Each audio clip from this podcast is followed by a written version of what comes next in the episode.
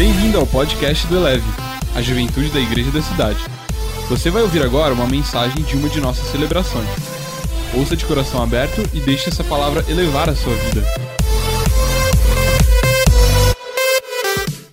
Abra sua Bíblia no livro de Romanos, capítulo 1, verso 1.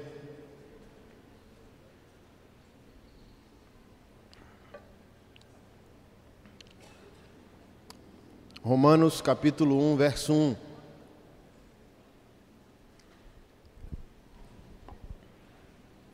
E hoje eu quero questionar, desafiar o que você pensa de si mesmo. Então, se eu pudesse dar um título à mensagem, é Quem sou eu? É o título dessa mensagem. O que você pensa de si mesmo? Por vezes, nós supomos que Deus nos ama por causa de Jesus. Isso tem um fundo de verdade, mas não é uma verdade total. O livro de Romanos, no capítulo 8, diz que a vontade de Deus são inúmeros filhos à semelhança de Jesus. Isso não supõe que Deus está anulando a identidade pessoal de cada um de nós. Deus não fabricou pessoas em massas, robóticas semelhantes a Jesus, cada um de nós é amado por Deus. Cada um de nós possui um DNA próprio. Jesus Cristo é a forma, Jesus Cristo é a fonte, Jesus Cristo é o start, mas não há outra pessoa semelhante a você. Deus te ama como você é. Quem é Jesus na sua vida? A potencialidade para que você se torne a melhor versão de si mesmo. Mas Deus não quer um outro Jesus. Qual é o seu nome? Deus quer você.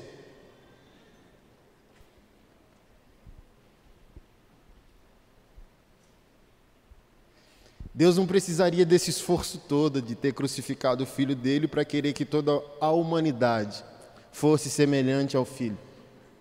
Deus quer que todos os filhos vivam como o primeiro filho vive. Sinta o que o primeiro filho sente. Mas um filho sempre será diferente do outro. E Deus trata e lida de maneiras distintas cada um dos filhos. Para você poder entender a natureza da sua vocação, do seu chamado, primeiro você precisa entender a natureza de sua própria individualidade, de sua própria personalidade. Se você não entender isso, você vai viver em altos e baixos, fracassando, achando que na sua vocação a única maneira de você agradar a Deus é você se esforçar muito, trabalhar muito. E talvez você vira o filho pródigo que ficou perdido dentro de casa. Porque aquela parábola, por incrível que pareça, não é sobre o filho que foi embora. Aquela parábola é sobre o filho que ficou em casa é o oposto. A nossa interpretação deveria ser oposta. O foco de Jesus, quando conta que era parábola, é quem fica. Porque quem fica é moralmente irrepreensível, esforçado, trabalhador, mas não conectava o seu coração ao coração de seu pai. Não sabia quem era, não sabia que tinha direito a tudo aquilo que o pai era e tinha. E é isso que acontece conosco. Não conhecemos quem somos, não cantamos que somos aquilo que o Senhor diz que nós somos, mas no momento chave, na hora específica, a gente entra em crise. E nem consegue se alegrar com aquilo que Deus se alegra, que foi isso que aconteceu com o filho pródigo doméstico. Quando o filho pródigo que foi volta, o filho bom não conseguiu se alegrar. Porque estava tão perdido quanto aquele que foi. O que foi, pelo menos, se divertiu.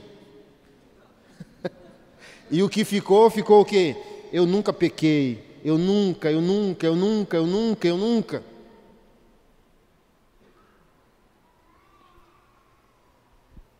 Então você precisa descobrir quem você é para você ter alegria naquilo que você faz, porque o apóstolo Paulo disse: Deus não quer que se faça por necessidade, nem por constrangimento. Deus quer que se faça com alegria, e a alegria só vem de uma identidade bem firmada. Eu sei quem eu sou e sei porque eu faço, por isso me alegro. Mas a gente faz o que? Por necessidade ou por constrangimento? Porque não há uma identidade firmada. Então, tudo aquilo que nós fazemos, fazemos para nos encontrar, para agregar valor externo a nós. Olha como eu sou um bom adorador, olha como eu sou um bom dizimista, olha como eu não faltei um culto. E você tenta se definir fora de si mesmo e não dentro de si mesmo. E eu gosto, por isso que eu mandei você abrir no capítulo 1. Eu amo todas as introduções e finalizações das cartas de apóstolo Paulo.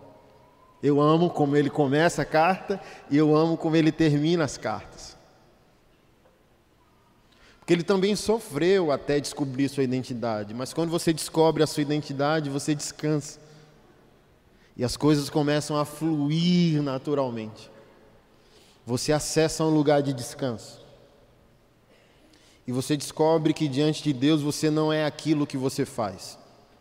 Você é aquilo que você é. Há um código genético espiritual acessível, porém não tão acessado por nós. É por isso que em João, capítulo 4, verso 35, os discípulos todos perturbados por causa da complexidade vocacional, o mundo é grande, a seara é grande, os trabalhadores são poucos e vão dando problemas para Jesus. Aí Jesus desvia dos problemas e diz: Vocês acham, na análise natural, que faltam quatro meses para a colheita? Eu digo a vocês que a colheita, os campos estão prontos. Sério? Sério. Aí ele diz: Levante os olhos.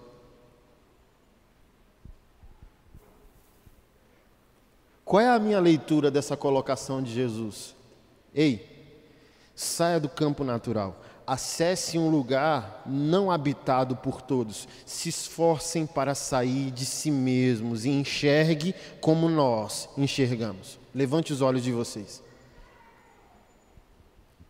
Há um DNA disponível a vocês que potencializa o que vocês são e o que vocês podem fazer. Há uma genética apostólica disponível em Jesus e a gente, em, nossa, é, é, em nosso vitimismo, se perde apenas na genética pastoral. A igreja de Jesus, o corpo de Cristo, atrofia justamente por causa do excesso dessa genética pastoral, que, que coloca a gente em posição fetal. Ai de mim, meu passado, minha dor, eu sou o menor. Até arrepio, ó. O profeta manda, Deus manda o profeta ir à casa de Jessé, dizendo: Eu escolhi um rei para a nação. E ele vai à casa de Jessé, e Jessé fica todo bolado, dizendo: Porque quando o profeta vinha, alguém morria, né? a tua visita é de paz, ele diz: Fique calmo, eu só vim sacrificar a Deus.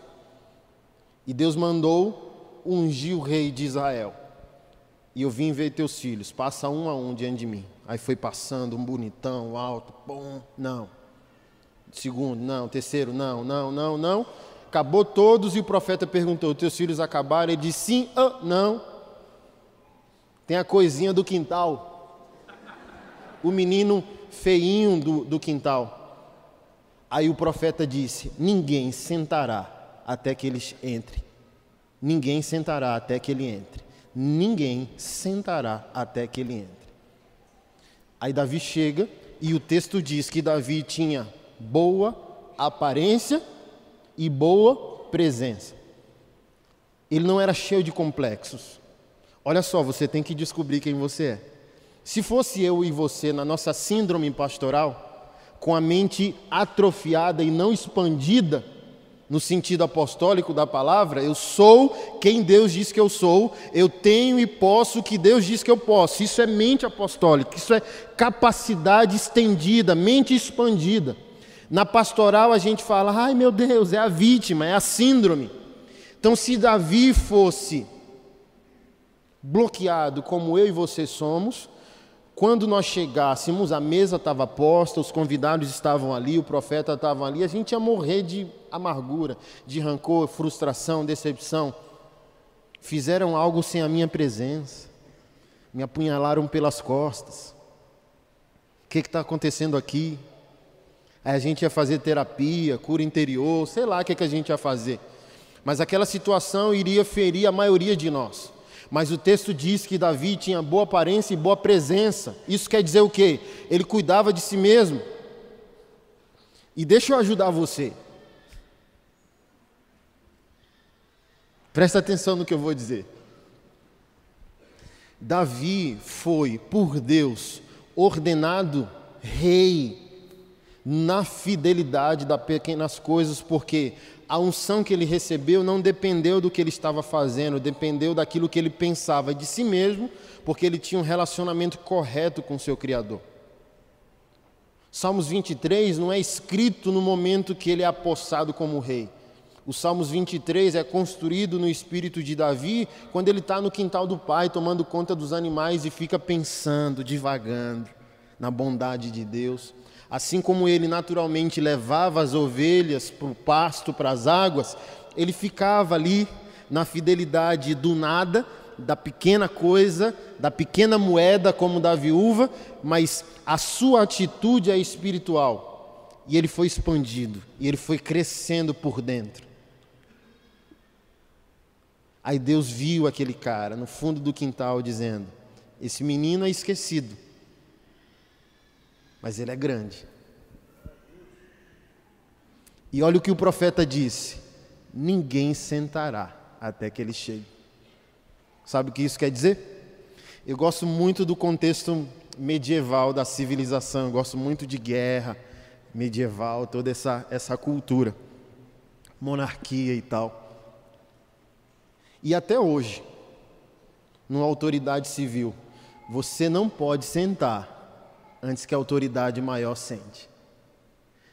Em outras palavras, o que o profeta estava dizendo? O rei já está na casa. E ninguém vai sentar antes que ele chegue. Mas o rei era o menino esquecido, que sabia quem era porque conhecia quem era o seu Deus. Davi, Davi era abusado no, no espírito, irmão. Quando ele foi levar a marmita dos irmãos, não foi essa folga dele interior, dizendo: Rapaz, como que vocês são tímidos? Ao incircunciso insultando a nossa nação e o nosso Deus. Você precisa sair do seu drama pastoral. E você precisa entrar no seu DNA apostólico. Você precisa descobrir quem você é. E o que você quer fazer para Deus vai ser um movimento natural. E não um esforço, e não uma tarefa. Você não cansará de fazer para Deus. Às vezes as pessoas chegam para mim e perguntam: ah, Pastor, você não cansa não? Aí eu disse: Não. Por quê? Não sou eu, não é meu. Então chega a noite você diz, desisto. No outro dia parece que você dormiu um milhão de anos e algo dentro de você foi renovado. é o Red Bull do céu.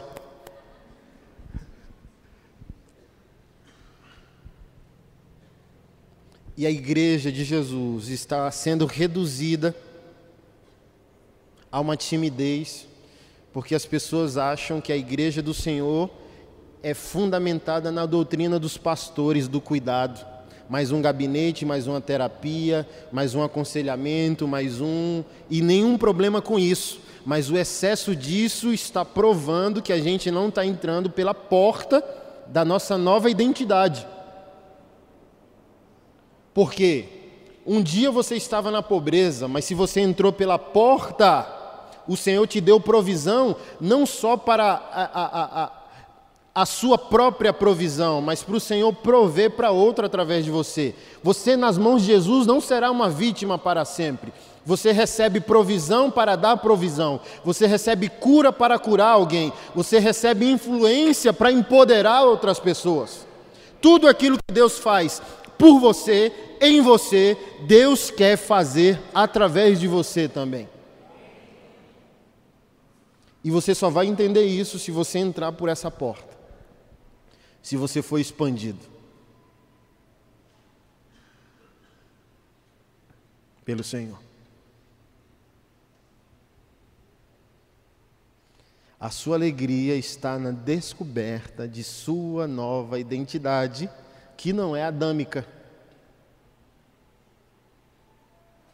Eu, eu há uns oito anos atrás, talvez até usava essa frase, as pessoas ainda gostam muito dela. Deus te ama como você é.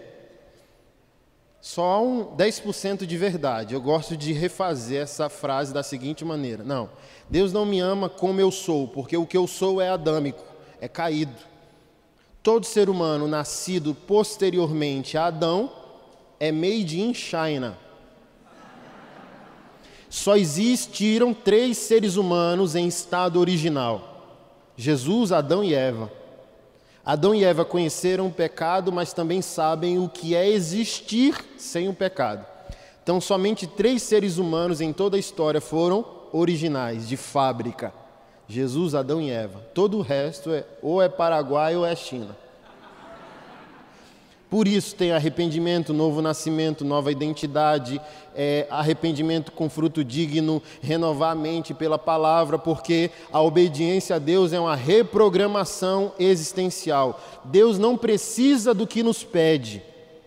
Aquilo que Deus pede não é para Ele, era para reprogramar o que somos. Deus não ganha nada quando você ama alguém. Então Deus não precisa que você ame ninguém. Então, quando Deus manda você fazer algo, é para você que você está fazendo. Até quando você dizima, não é para Deus, porque a Bíblia diz que é dele. Ouro e a prata, fôlego de vida, é tudo dele.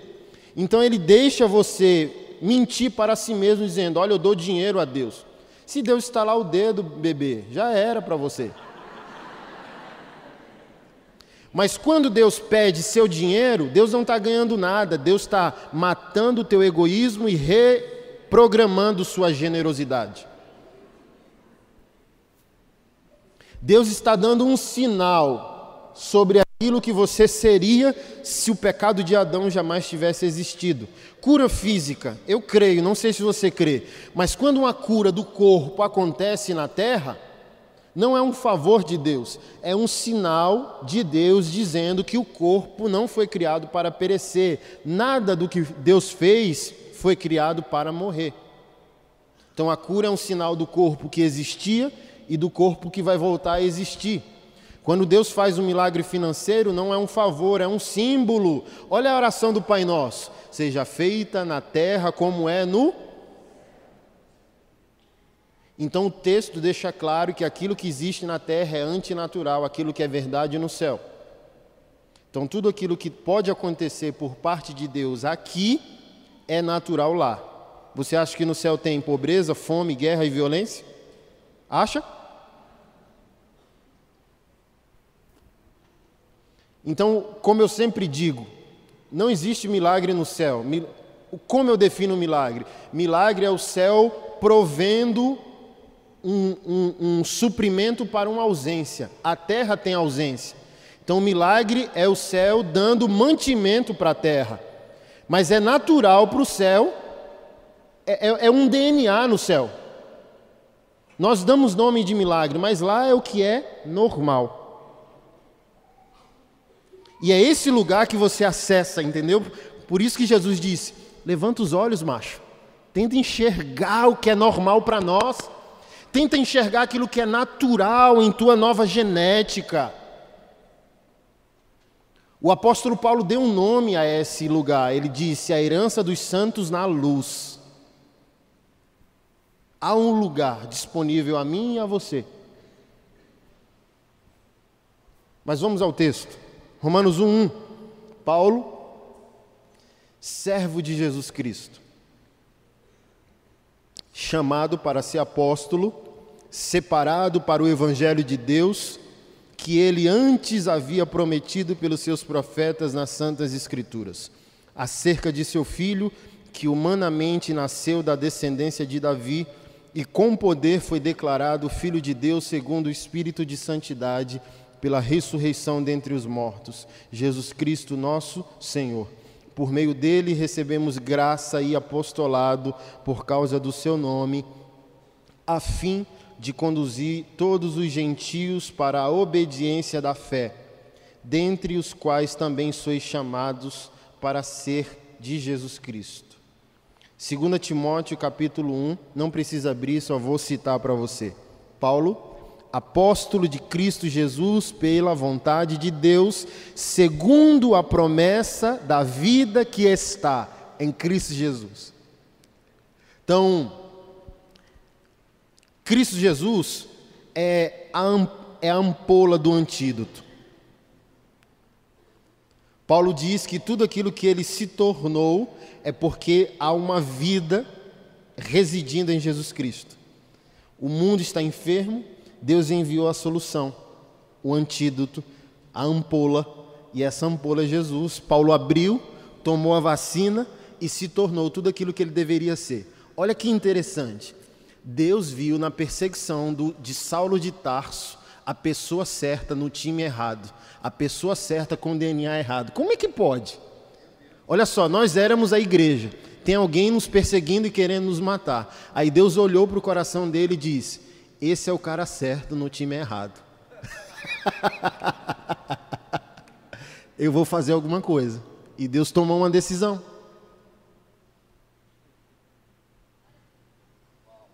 E esse cara se tornou grato radical, extravagante. Deus pedia um, ele fazia cem.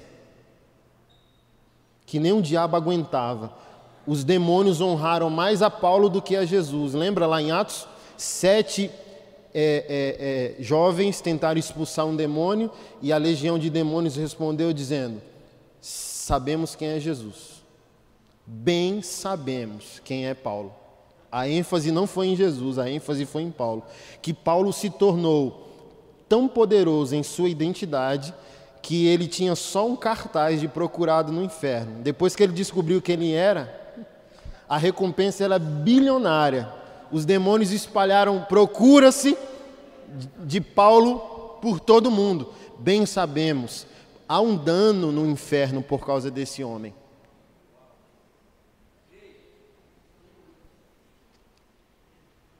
Então, até quando você não quer servir a Deus, quando você descobre sua identidade, você está servindo.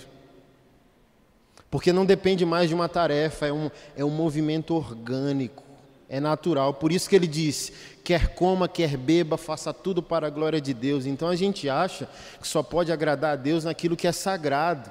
Mas quando você descobre o seu lugar, que você é filho, amado, independente de Jesus, olha que glória. Eu não estou falando uma heresia, você é amado, independente de Jesus. Jesus só quer que você descubra a sua nova identidade, macho velho para você viver em paz, descansado. Aconteceu com Paulo, com Pedro, com todos os apóstolos. Pedro negou Jesus. Ele xingou na terceira negação, está escrito que ele esbravejou. Sabe-se lá se ele falou um palavrão da época dele lá? Não conheço! E gritou lá com o pessoal. Ele negou Jesus porque tinha medo de morrer. E a história da igreja diz que depois que Pedro encontrou seu lugar no reino, sua identidade de príncipe do rei, ele foi condenado à morte novamente.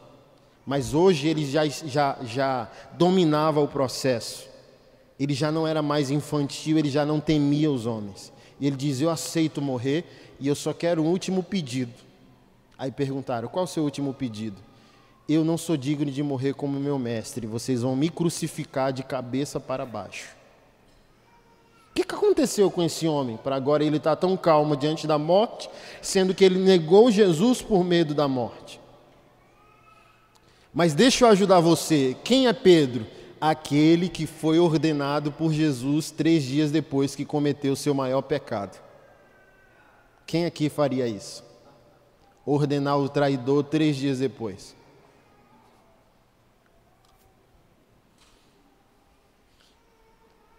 É porque, como diz Heloísa Rosa, há um lugar.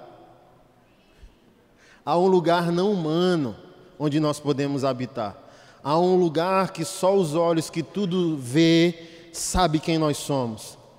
Porque os homens vê nossa boca, nossas palavras, nosso movimento, nossas ações. O Senhor nos vê por dentro. O Senhor nos vê nesse lugar, nele, nele. Por isso que o apóstolo Paulo é o campeão do nele, para ele, com ele, em Cristo, por Cristo.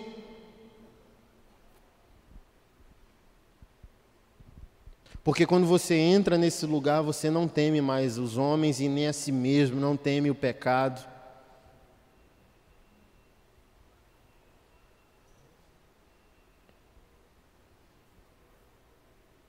Você é uma pessoa que você não sabe que é. Quem que acha que tem um chamado? Levanta a mão. É, aleluia, todo mundo, ó. Raras as exceções. Deixa eu falar algo para você. Há algo dentro de você que você nem sabe que está aí. Por isso que Deus é teimoso. Se eu descer, eu atrapalho quem está filmando? Ah, desculpa. Eu não consigo ficar parado, estou agoniado para descer aí.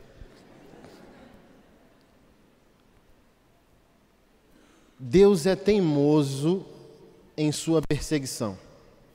Sabe por quê? Porque Deus é o único que sabe quem você é em estado original. Deus disse: façamos o homem a nossa imagem, conforme nossa semelhança. E tenha ele domínio. Ali é a primeira impressão apostólica que nós temos. O nosso apostolado, ele é colonizador em Gênesis 1, 26, e ele é apostólico em 2 Coríntios capítulo 5, onde o apóstolo Paulo diz que por nós o Senhor faz o apelo. Então nós somos apostólico no sentido colonizador e redentivo. Quando Deus disse façamos, Deus imprimiu uma fotografia. Em Gênesis 1, 31 diz: E viu Deus que tudo aquilo que tinha feito era muito bom. Aí Deus imprimiu não é da sua época, tá? Hoje as fotos estão tá tudo no seu celular, mas na nossa época, na época de alguns aqui, era tudo no filme e a gente esperava quatro dias com a maior ansiedade para ver as fotos. E às vezes saía tudo queimado e a gente perdia o, perdia o momento ali. Quando Deus disse façamos, Deus imprimiu a foto. É por isso que Deus perdoa o imperdoável. Porque quando você vai para Deus dizendo, mas eu não mereço.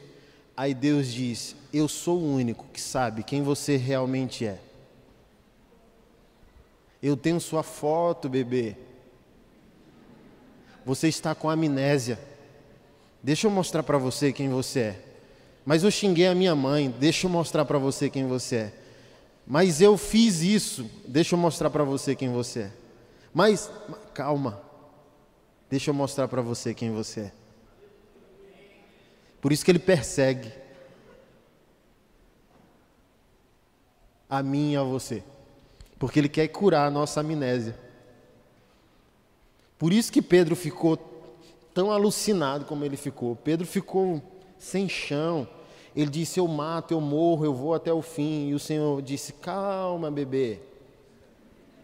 Antes que a sirene toque pela terceira vez, você vai me negar. E o Senhor não falou isso para ferir, o Senhor falou isso para colocar a criança no lugar dela. Você não tem maturidade para arcar com o tamanho do seu discurso ainda. O texto diz, se não me falha a memória, o texto de Lucas diz que quando Pedro negou a terceira vez, a sirene cantou. Alguns dizem que o chofá não é um, um, um, galo literal, não é um galo animal, porque era um animal impuro e naquele contexto ele não, não estaria ali na cidade, né?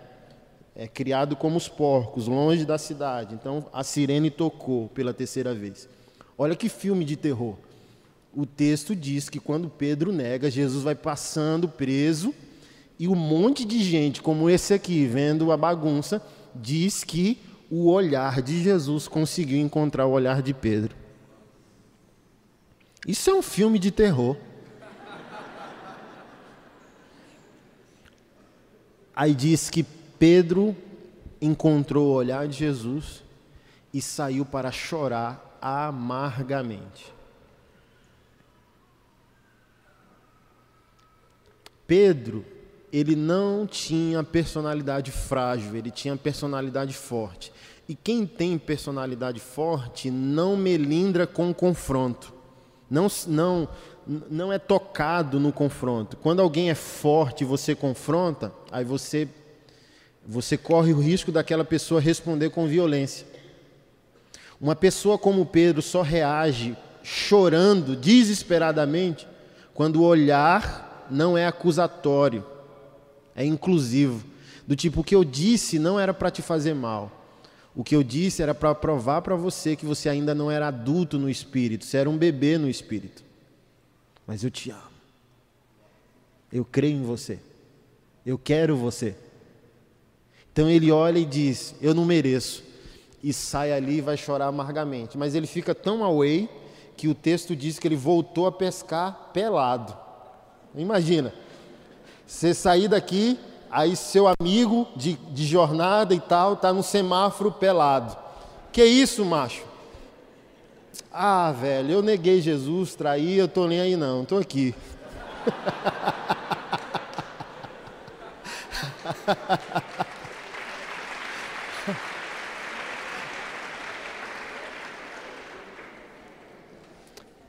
Mas um discípulo diz: ele voltou, ele ressuscitou.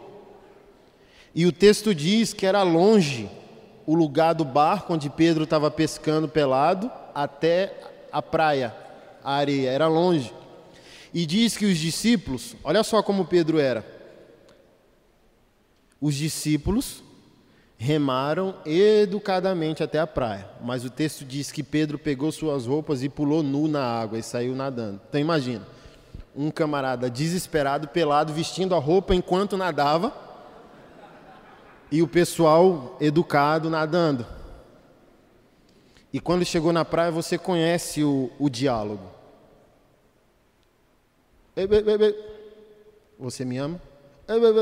Você me ama? Você me ama? Quando Jesus mandou o pessoal sair fora, Pedro responde dizendo: Para quem eu irei? Só tu tens as palavras de vida eterna. Pedro reconhecia que havia uma nova genética, mas ele não conseguia acessar. Ele dizia: Eu ainda não sou, eu ainda não consegui, mas está em ti a resposta. A medicina está em ti. Então Pedro sabia que o único caminho possível para ele não ser quem ele era era ele encontrar a senha secreta desse lugar onde ele poderia se tornar uma nova pessoa.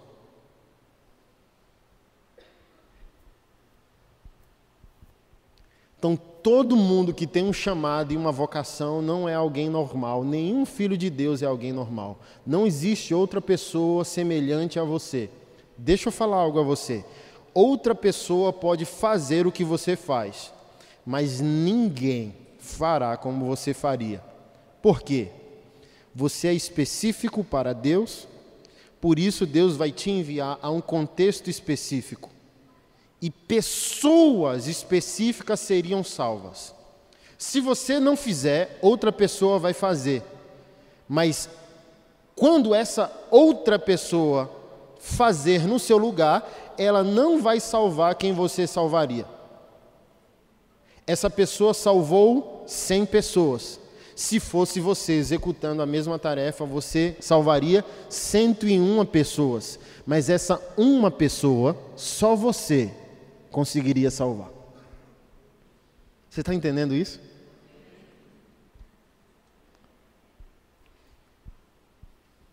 Então existe um núcleo, uma estrutura em você que você não conhece.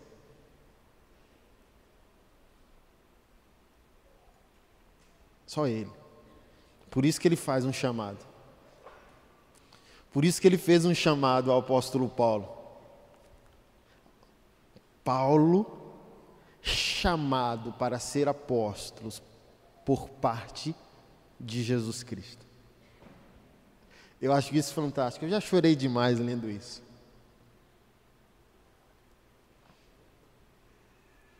Ei, Saulo de Tarso. Eu sei quem você é.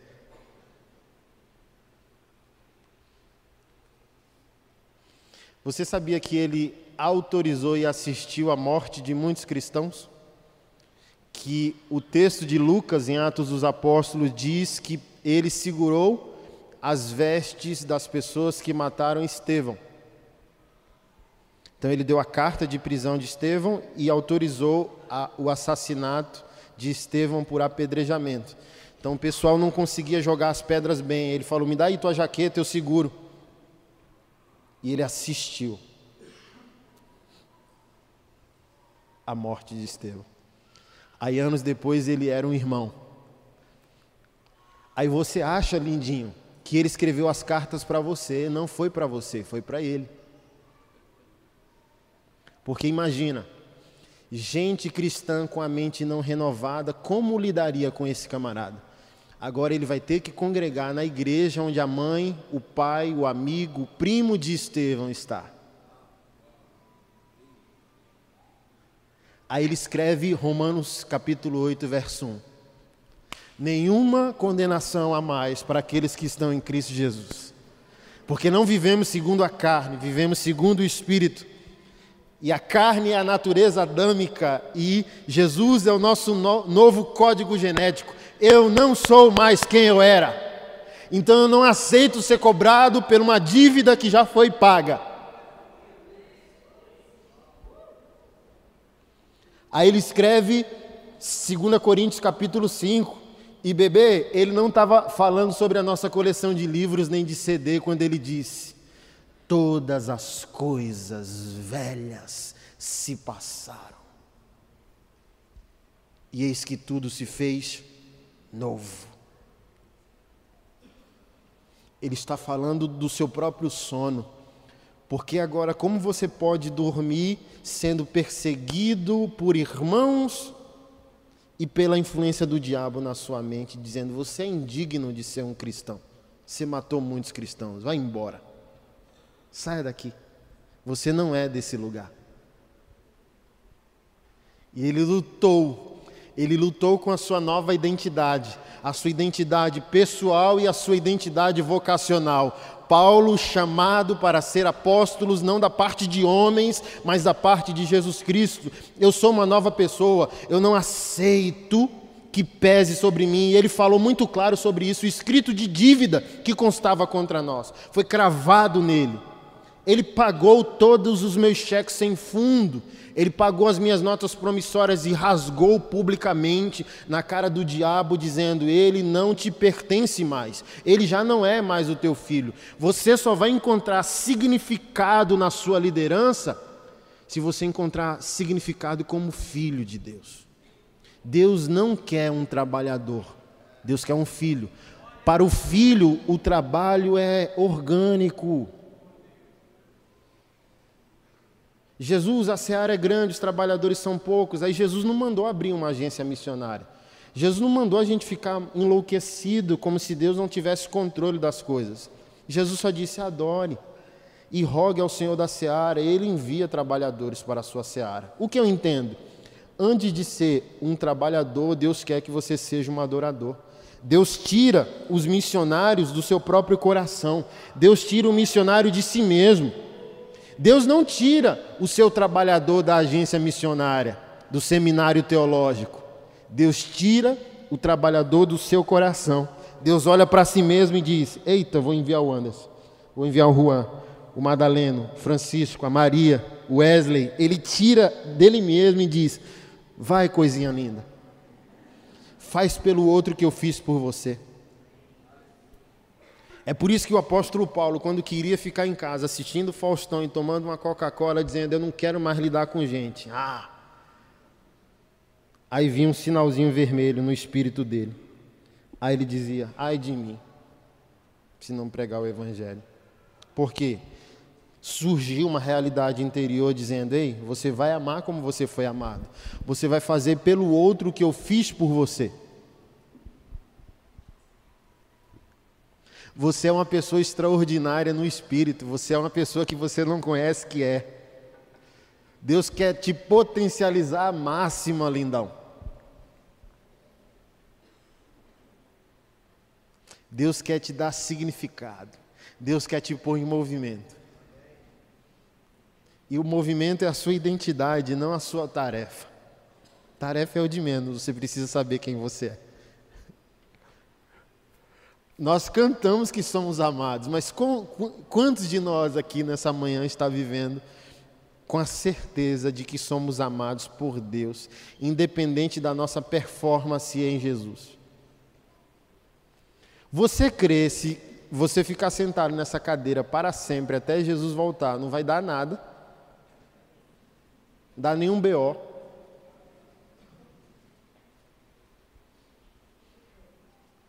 Você não vai conseguir porque o amor dele te movimenta. Mas eu digo uma boa nova para você: se você ficar aí sentado para sempre, não dá nada, porque Deus não te ama por causa da tarefa e do resultado. Deus te ama por aquilo que você é, e você é um filho de Deus. Meu filho está ali na sala jogando videogame, ele não está aqui ouvindo a mensagem. Entendeu? Ele sabe que ele não vai ser amado pela performance. Ah, deixa eu ir ali dar uma orada para agradar meu pai. Não. Ele é meu filho. É meu filho. E estar ali jogando videogame, para mim, é a linguagem espiritual dele nesse exato momento. Vai ter a hora que ele vai responder de acordo com sua responsabilidade no reino. Vai chegar a hora que ele vai dizer: Meu pai trabalha muito, deixa eu trabalhar junto com ele, deixa eu pagar umas contas junto com ele. Mas ele tem um momento dele o filho é amado não é por causa da tarefa e nem dos resultados. O filho é amado por causa de sua identidade. É isso que constrange a gente em Jesus, é isso que põe a gente em movimento. Eu sou filho e sou amado e não posso negar essa notícia a ninguém. Aí você enlouquece querendo ser mil pessoas, querendo ter cem braços, porque você quer presentear o outro assim como você foi presenteado.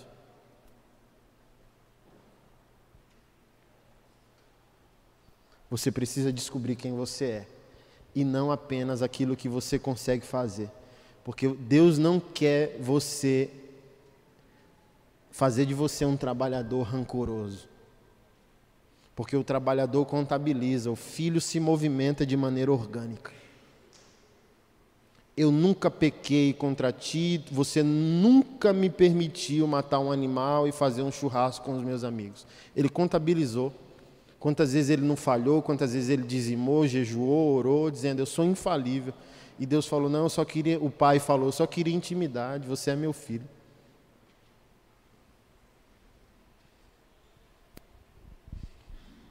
Um filho de Deus consciente de sua identidade quebrou a calculadora, quebrou a performance.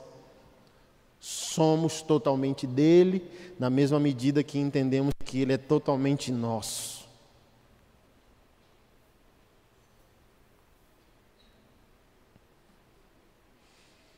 Tem uma coisinha, um trenzinho, como diz o mineiro, dentro de você que você não tem consciência. Se você concordar comigo, quem aqui já flui na sua vocação, você tem uma capacidade de resiliência anormal. Você aguenta pancada no seu lombo de uma maneira extraordinária. Por quê? Se todos pudessem ser líderes de qualquer maneira, todos seriam. E por que nem todos são? Porque nem todos estão encontrando sua identidade, porque é a identidade que dá resistência e resiliência. É a identidade que faz a gente aguentar as pressões do mundo, dos homens e dos demônios. É que renova a gente a cada manhã. A gente dorme mal por causa do nosso chamado, mas já acorda renovado. A gente dorme dizendo, não aguento mais, e no outro dia a gente já está aleluiado de novo. Com novos planos, amando pessoas e a gente dorme querendo cometer um homicídio, dizendo eu não aguento mais. E no outro dia a gente está sorrindo, cantando ao vento. Porque nós descobrimos quem somos, porque descobrimos quem é nosso Deus. Quem é você? Aí coloque seu nome em Romanos 1. Eu chamado para ser apóstolo, não da parte de homens, mas da parte de Deus. Pastor, mas eu não sou apóstolo. É. Pode não ser no sentido congregacional, mas é no sentido existencial. A palavra apóstolo significa o enviado, você foi enviado. Todo filho de Deus foi enviado. Você tem um DNA apostólico, macho velho. Ser apóstolo na escola, no trabalho, na família, criando os filhos, no cinema.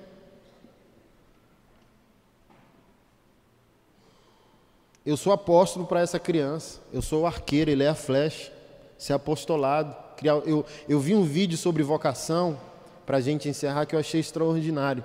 Era Deus um, um negão de terno era Deus. Aí mandava voz grossa as pessoas entrarem. Fulano. É, pastor fulano de tal. Aí o cara entrava e dizia, não, não sou pastor não, sou contador. Ele diz, você quis ser contador. É, me apresente as tantas mil vidas. Não, mas eu não, eu não salvei ninguém, eu fiquei dentro de um escritório e tal, não sei o quê. Aí o Senhor disse, tantas mil pessoas não foram salvas porque você não descobriu quem você era.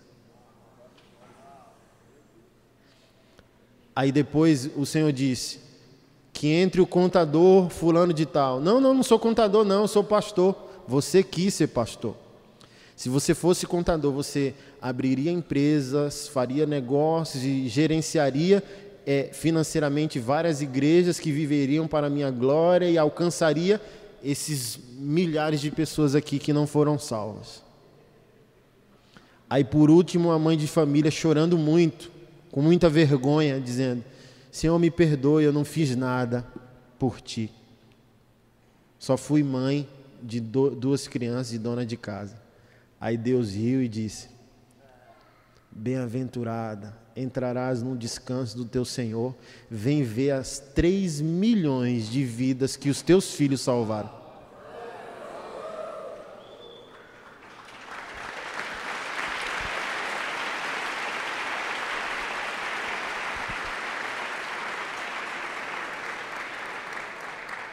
Você só precisa descobrir quem você é.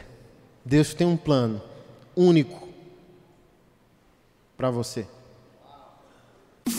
Elevou sua vida? Compartilhe. Se você quer tomar uma decisão por Jesus, ser batizado, servir no Eleve ou saber algo mais, acesse elevesuavida.com ou envie um e-mail para juventude@elevesuavida.com. Que Deus te abençoe.